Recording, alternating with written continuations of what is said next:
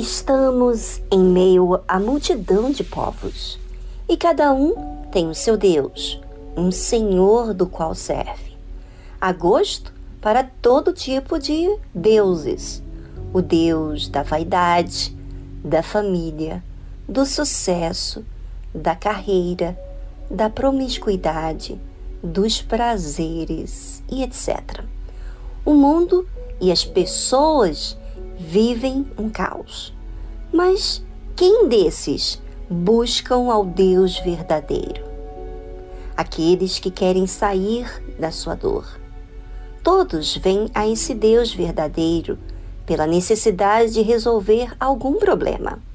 E quando chegam na igreja, se sentem amparados, amados e cuidados. Mas nem sempre essas pessoas que chegam ao Deus vivo manifestam a fé de se relacionar com Ele.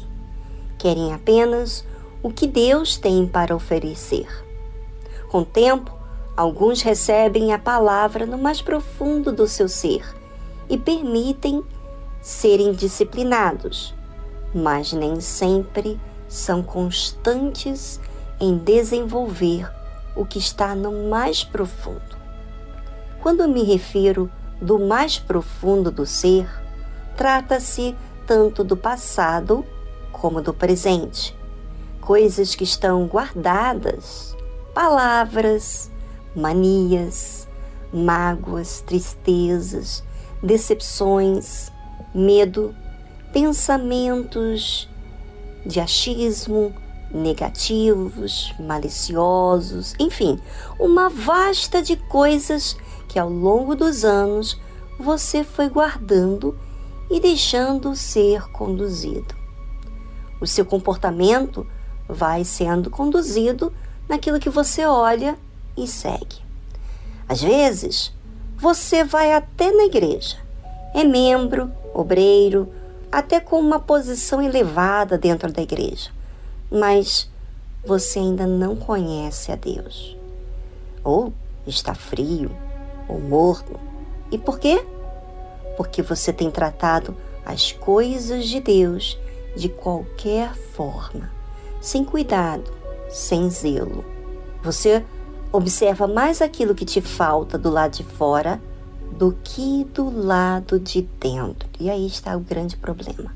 Vamos dar a oportunidade para todos vocês reverem seus conceitos e vida, para que haja santidade ao Senhor. E o que é santidade ao Senhor? É você se separar de tudo aquilo que está destruindo ou contaminando a sua vida. E para isso, você ouvinte como eu, temos que descobrir. Vamos pensar na nossa vida, na nossa conduta, no que normalmente estamos queixando, ou alimentando dentro da gente o que realmente o que nos faz distante de Deus.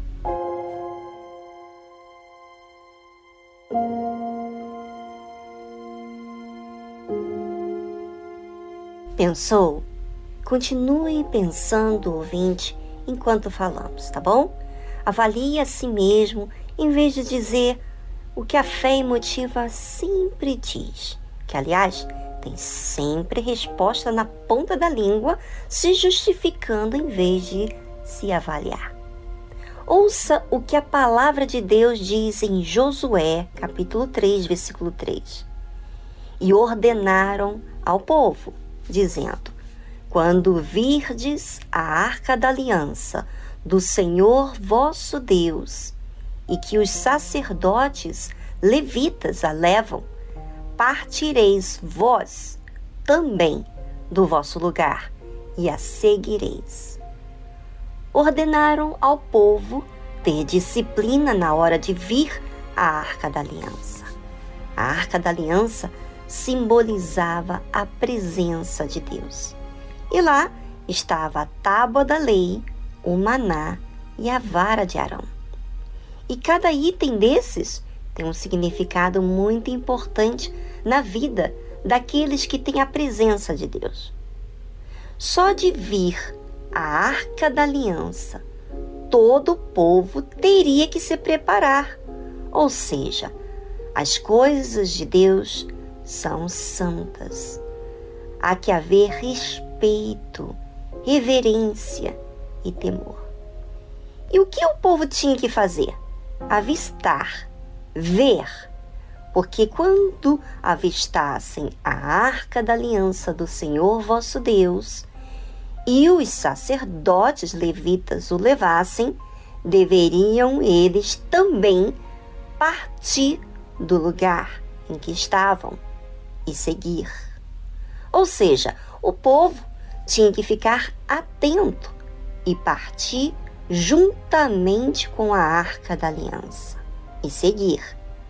Sabe que para seguir tem que ficar atento, não é? Continuar andando quando os sacerdotes levitas andassem. Parasse se eles parassem. Ou seja, tinha que estar seguindo a ordem daquilo que eles estavam avistando. Haja, contudo, entre vós e ela uma distância de dois mil côvados, e não vos chegueis a ela, para que saibais o caminho pelo qual haveis de ir. Ué, por que, que o povo tinha que ter uma distância entre eles e a arca da aliança? Porque era uma multidão que estava seguindo a arca. Como que todos poderiam avistar a arca se ela estivesse tão perto?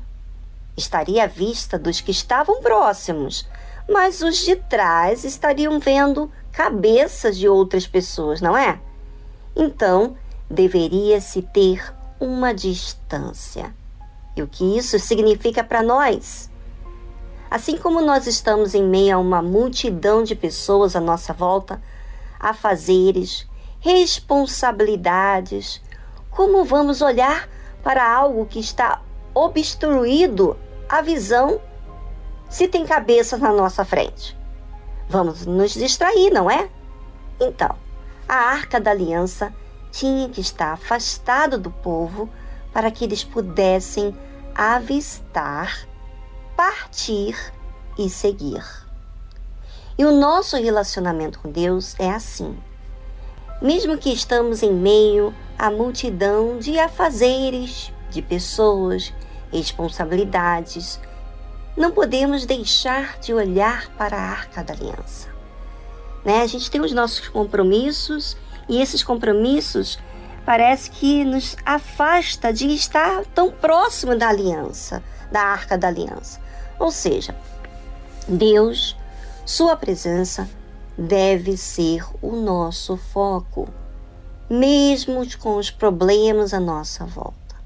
Essa distância da arca da aliança nos faz conferir a nossa conduta.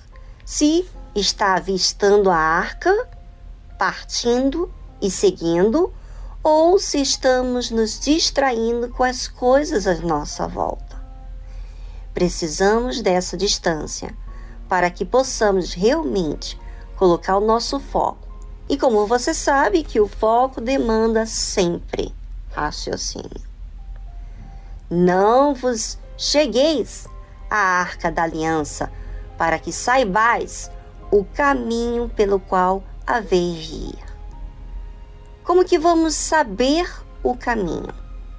Se estamos em cima da arca, como vamos perceber a nossa necessidade se não estamos convivendo com os problemas.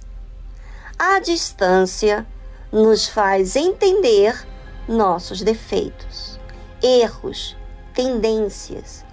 É pela distância que podemos raciocinar se estamos focados na arca da aliança ou não. A distância mostra quem priorizamos mais do que as palavras em si. Os atos vão dizer. Porquanto, por este caminho nunca passastes antes. Ouça, ouvinte, que o caminho que Deus vai nos conduzir demanda foco. Foco e raciocínio, porque por este caminho nunca passastes antes. Ou seja, vamos ter que aprender a lidar com ele. Por isso, ouvinte, nesses dias do jejum de Daniel, você deve colocar todas as suas forças para que você venha viver em santidade. Mas não apenas durante o jejum, não, gente, mas para toda a vida. Claro que esses dias você vai fazer algo muito especial e esse muito especial você deve aprender para a vida.